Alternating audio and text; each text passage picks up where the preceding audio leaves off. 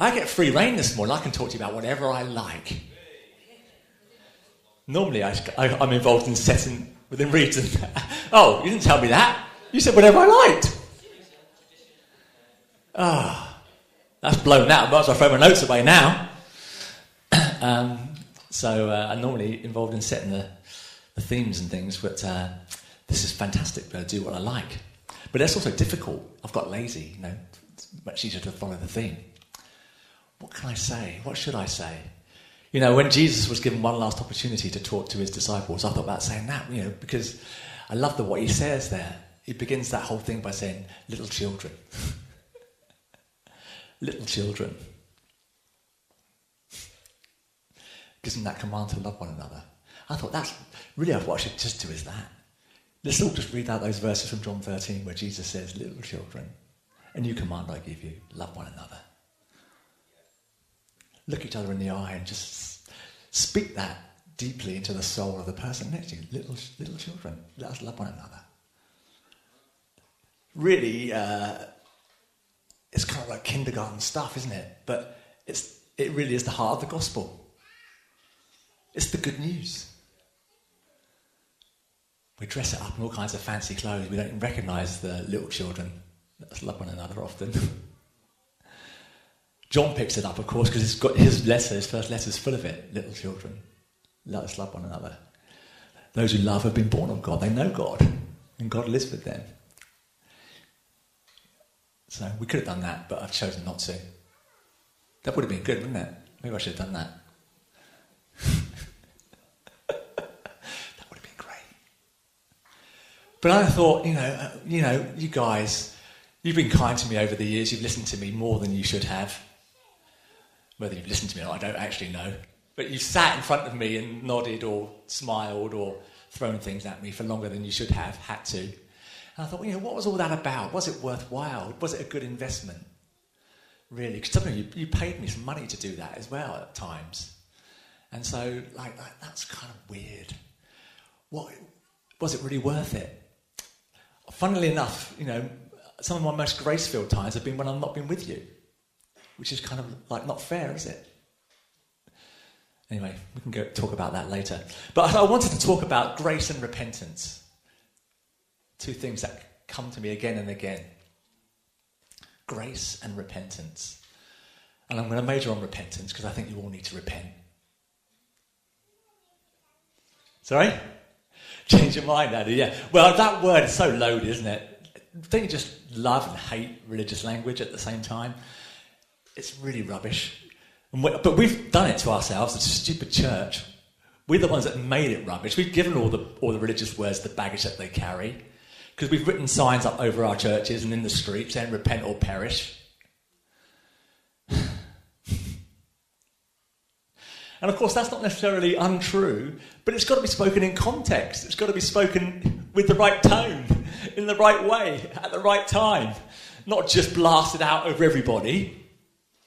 It's meaningless when we do that. So, a couple of things I've learned in my time with you over and over again is that grace trumps law, always. Grace always trumps law. And love wins, always, but it's often hindered by our language. And so we need to repent, think through what we're saying. You know, did this church grow fastest? When did it grow fastest? Who was leading it? Did it grow fastest when a gentle person who didn't like to tell people what to do was leading it? Or did it grow fastest when actually there was quite a manipulative person who wanted to have things his way or it was the highway? When did it grow fastest? Grace always trumps law.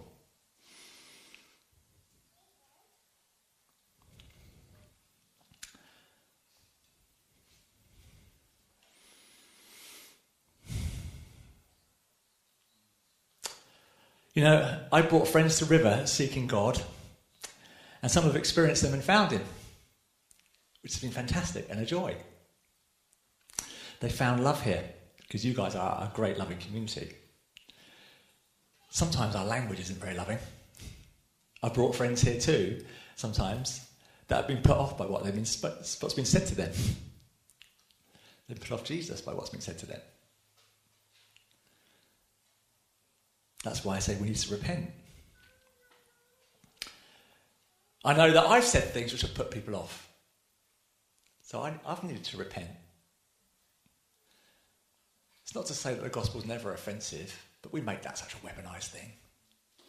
We've got to offend people. grace. It's grace and repentance. We need both. And um, yeah, grace in our relationships. Just before I move on, there's something that uh, God said to me when you were leading worship. I love the songs you chose today, Andy, by the way. Superb songs. And I love the trumpet. I just believe uh, there's a grace on you in this season, uh, Nigel, for, to bring a different sound. To bring a different sound. And I don't mean with the trumpet, I do mean with what you say and how you live and what questions you ask and how you, how you are with people.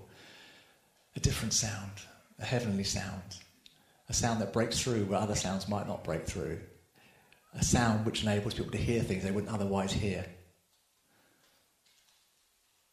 So I just wanted to speak that out over you. So, so, Father, you're amazing. You're amazing. So, listen to God's heart for you, okay? Little children, love one another. Of course, that's always at the core of it. And Jesus says in the very next chapter, very next few verses, I'm going to go to my Father now. And the things that, anyone who believes in me, the things that I've been doing, she's going to do too. And she's going to do greater things than these because I'm going to my dad. Amazing. Amazing. Little children.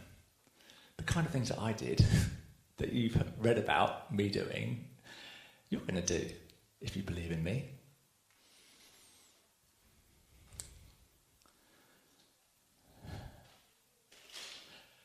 Did you have that thing playing for me, Tim? Thank you. I've just got some rolling slides. If you get bored of listening to me, you can just watch the same message go round and round because it's basically what I want to say over you. Um,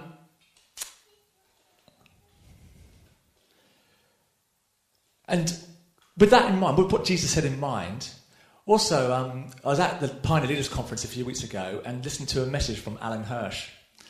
And he made this amazing uh, picture or whatever you call it, metaphor about discipleship and, and the Christian life, which I thought was really simple and profound, but really grabbed hold of me in the moment in a way it might not have done if he'd said it on another day. And it was this he just simply said, The seed of the oak tree is in the acorn, and the seed of the forest is in the oak tree.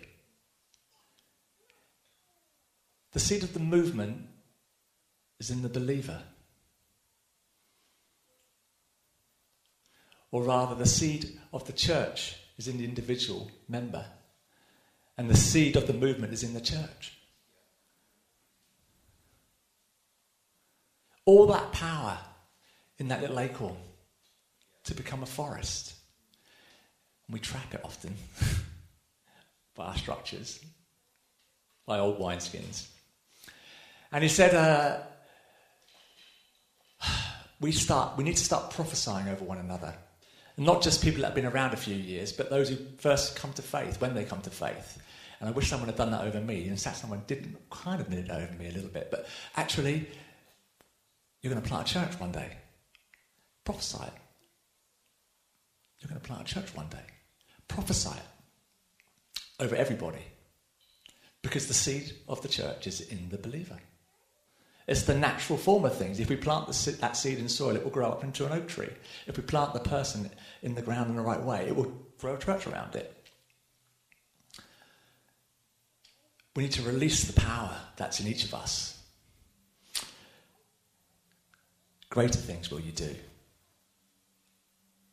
And if we and what I mean, that sounds great, doesn't it? But you think, oh my word, is that really realistic? Come on, look around at these, these people sitting next to me. They can't plant churches, can they, John? Really? Can they really look at them all? Come on, you've got eyes. All right, sorry. I'm the one that needs to look, repent. You've obviously done some repenting, which is pretty good. Uh,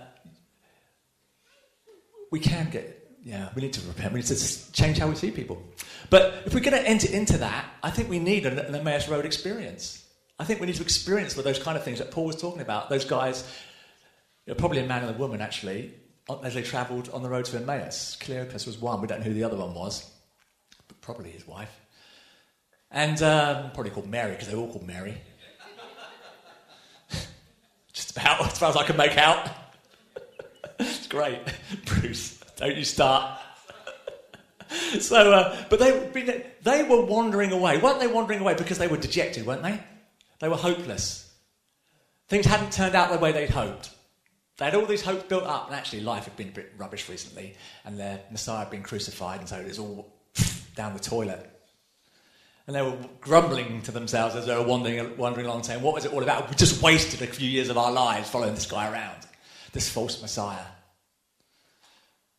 He's a prophet, all right. He did say some great stuff, but in the end, he was just like any other prophet. We killed him.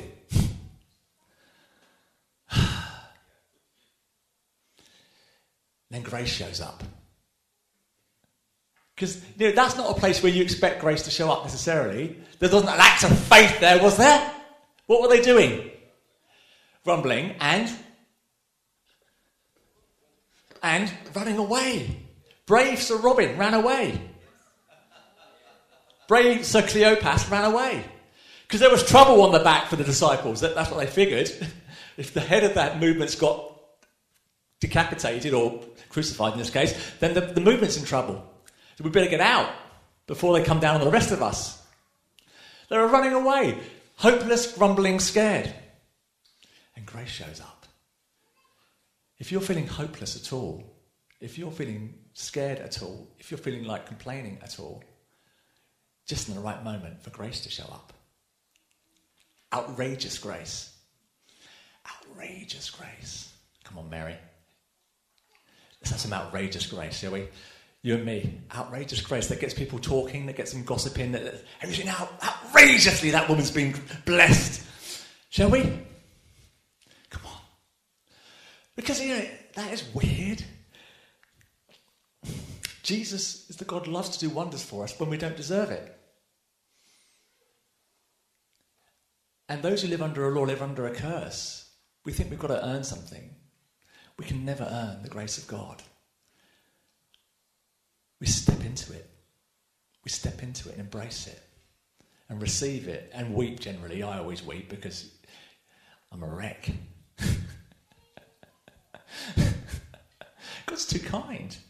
Step into the grace of God. Don't live under the shadow of the law, what you deserve. That's a cold, dark place to live.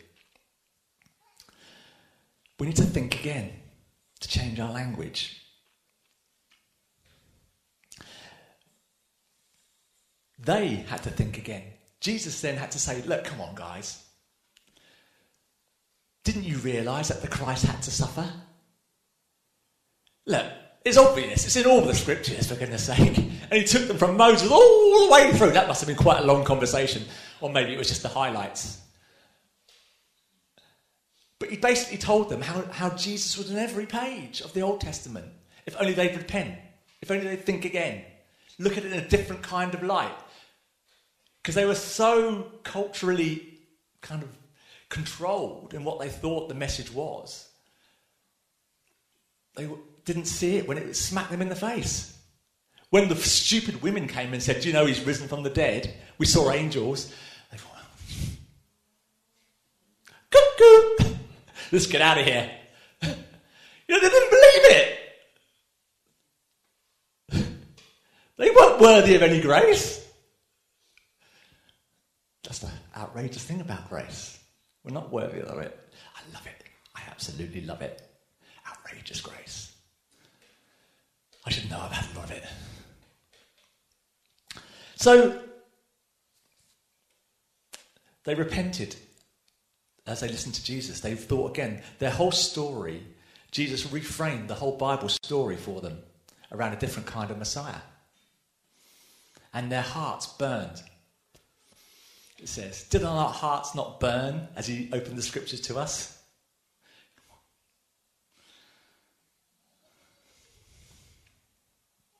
Are your hearts burning with passion for God's word today, for the story? Are they really? Really, really burning?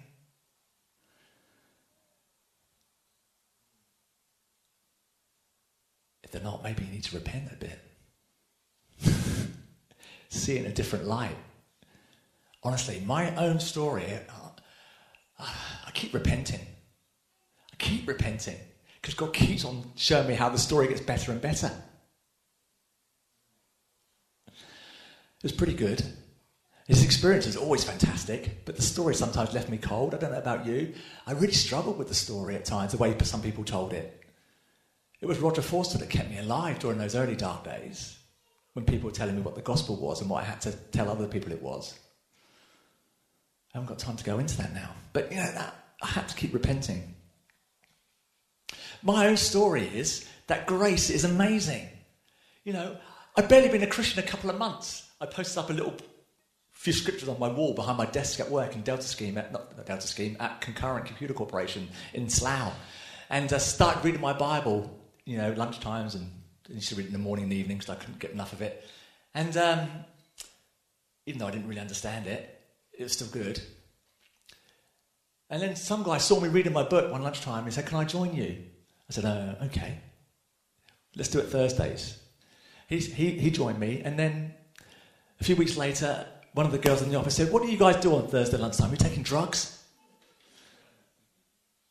You heard me say that before, but it's, fun, it's still funny, but it makes me laugh every time. Drugs?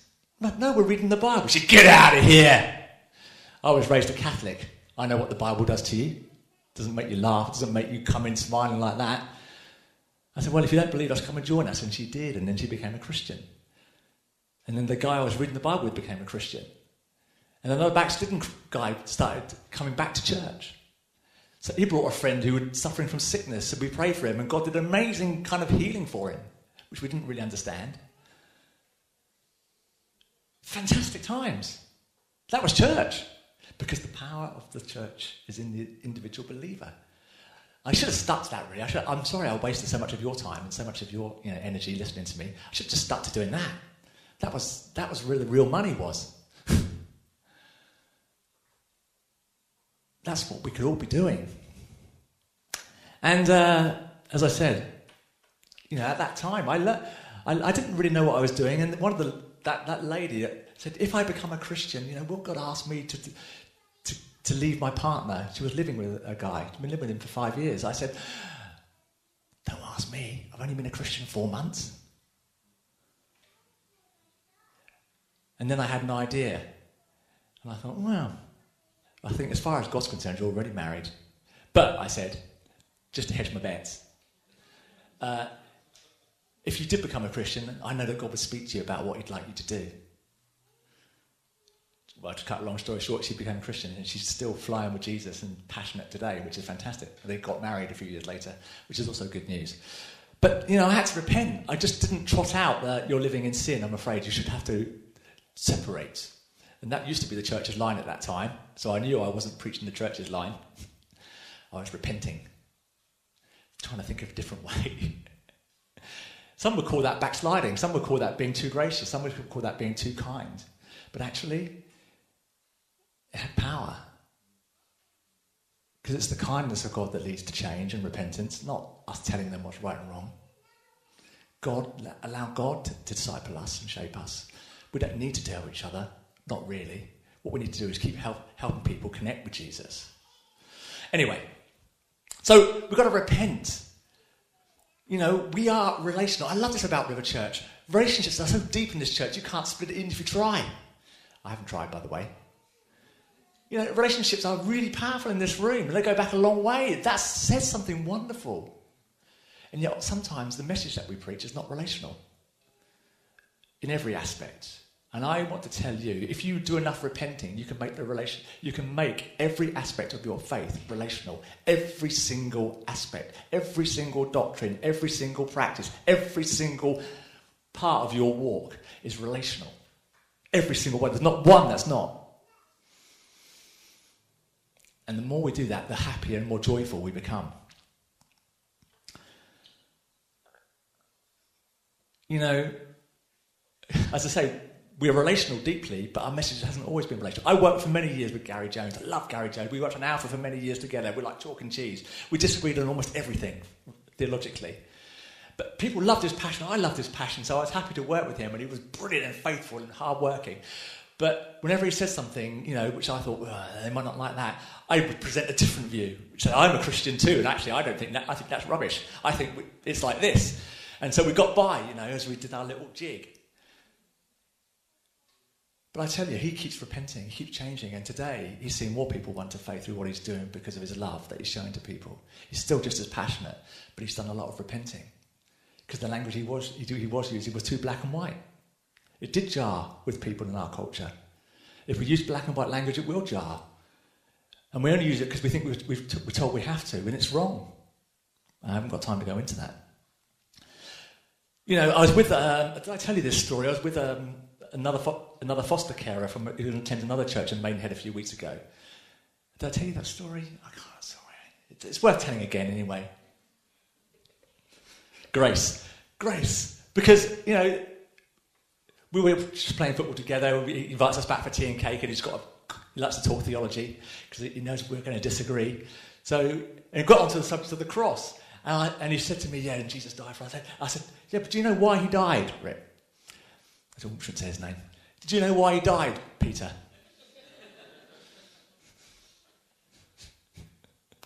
and um, he said, uh, Yeah, he died uh, to take away my sins. Said, Yeah, but you know what that means? How he does that, how it works. You know, I guess you don't have to know. It's good enough. It's true. But it was interesting to know what his view of the cross was. He said, I've been washed. Jesus' blood has washed me clean. I said, No, I'm sorry, I don't buy that. That's what Tom Wright calls neo paganism. Now, a man did warn me I shouldn't get into this. I'm not going to get into it this morning because we haven't got time. A good friend told me we, we couldn't do it just yet, and I actually respect that. But I, I said to him, I tried to explain to him, you know, the reason Jesus died was to set us free. God needed someone that was going to love him no matter what the world would do, so that he could show that there was nothing to fear. That God would be with them through everything, the worst things that the world could do to them. And they would be victorious. The death of Jesus, Hebrews chapter 2, verse 14 and 15 tells us, completely destroys the power of the devil over us, the hold that he has over us through the fear of death. Because Vladimir Putin is using that fear to try and control a whole nation right now. Two nations, in fact. But Jesus Christ sets us free from that. We're dangerous people if we believe in the cross. We're dangerous people. No one can control us. We're going to carry on loving no matter what they do to us. Is that right, hey, Nettie? Is that right? Do I hear any men at the back? We're going to carry on loving. You can do what you like. We're like, we're like the, those three guys in the fire, in the furnace. You know, you can do what you like to me. I'm going to carry on loving because I know that love wins. Anyway. And as I said that, his, his wife, who'd been playing with her kids, suddenly looked up and said, Oh, I'd never heard that before. Didn't know she was listening. Turns out she's not a Christian. She tried to become a Christian and go to his church, but she found she couldn't take the message. The language they were using was she was finding offensive. When she asked questions, they were telling her, oh, I, you know, you can't possibly understand God's ways are higher than our ways, which is what Christians always use when they can't explain what they, the rubbish they've just said. I'm glad you're laughing, but it's true. We speak nonsense and then we say, yeah, but God's ways are higher than our ways. Brother, sister. Honestly. And she said, we, we should go to his church. but you see the point? The language, the repentance. If we repent of the language we use when we say certain things, we connect with people. We will connect with our. We might fill a few empty chairs. Not because we've earned it, it's always by grace. Outrageous grace, in fact.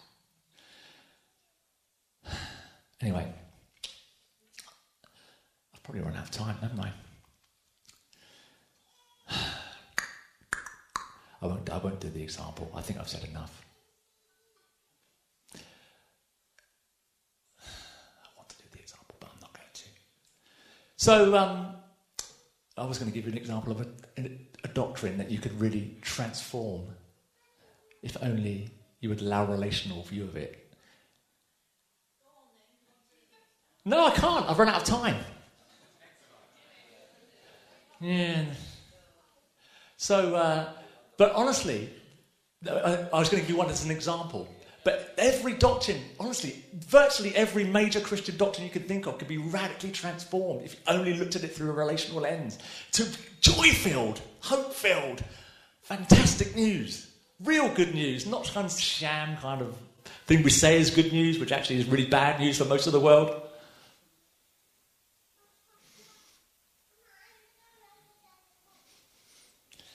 So I won't go there. But I do want to beg you, I want to beg you to enter into more grace. Grace for yourself, please. The enemy's always trying to pinpoint how bad you are, how rotten you are. It's easy, isn't it? I'm very rotten, so it's easy for him to do that to me. The things I, I get wrong, the things I screw up, the things I don't do, the things I should have done. Enter into more grace today. God is for you little children. God is for you. Breathe that in. Not as a nice soundbite, but as a reality. His love for you stretches higher than the heavens are above the earth. He can't stretch his arms any wider. I love you this much.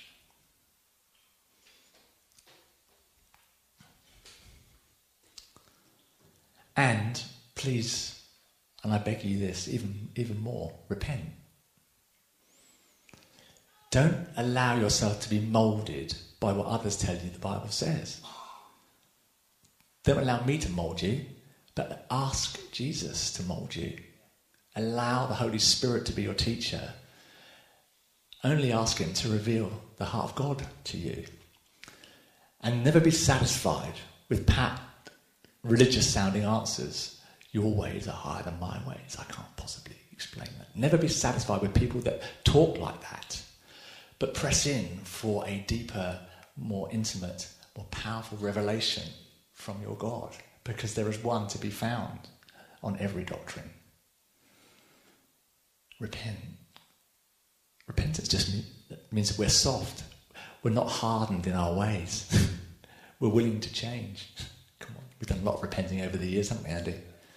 I've probably got a lot more to do. I think I'm there already now, but you know, I thought I was there 10 years ago. So, you know, it's ridiculous. Just keep on repenting, thinking things through, and allow God to give us a language which will connect with people, our neighbours and our friends, and, and our Sikhs and Muslims and Hindus and atheists. Because there's a language that God can give us to connect with all of these people. It's the language of love, of course, but we need to really understand it so, Father, I want to thank you for your outrageous grace to me and for uh, everybody, Lord Jesus. You're the God who loves to treat us better than we deserve. Please, Lord God, fill us again with your Spirit today. Fill us again with your Holy Spirit. Let your outrageous grace be poured out on us. And help us to repent when we need to repent, when we need to think things through again. Help us, Lord God, to, to come up with a, a language as a community which really speaks to our culture, which really helps them understand you better. That might cause them to say, Wow, I never heard that before. Can I come to your church? Lord Jesus, please give us a language. The language of love, yes, but give us a language which speaks to the people and reveals your heart.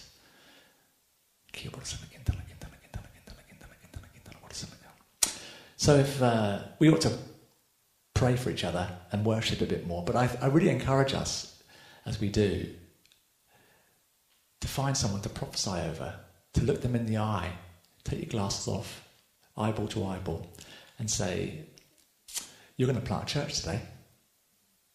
Prophesy outrageous grace over one another. Outra- it's going to offend. Of course, it's going to offend. It wouldn't be outrageous if it didn't offend. God's not worried about that. He just wants to extend grace to us.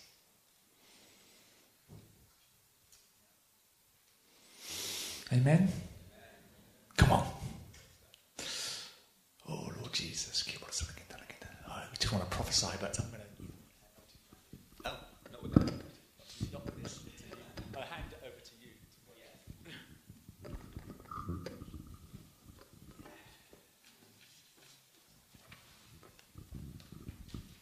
Yeah, thank you, thank you, Colin. And uh, as Andy and Nigel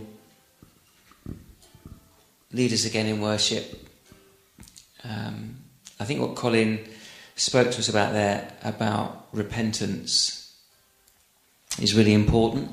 Uh, twice in that Luke 24 passage about the road to Emmaus, Luke uh, talks about our hearts at key moments, and, and he's locking into something that was very close to Jesus. It's about what's in our hearts, and it's always been very close to God. What's in our hearts? I always wanted to give you a heart of flesh, not a heart of stone. Put my spirit in your hearts. It's about our hearts. Repentance is about our hearts. Now, just be good as we worship Let's take some moments to really ask the Holy Spirit about the things that are in our heart that need to soften, that need to be opened afresh.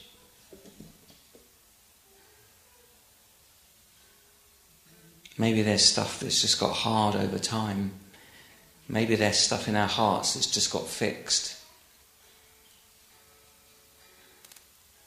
And that's the thing, isn't it? That our language then gets a bit stuck because what's in our heart has got a bit stuck and fixed. And I just believe the Holy Spirit this morning wants to, as we repent, soften our hearts. You know, soften my heart, Lord. And open us up afresh for Jesus to be revealed to us. Andy.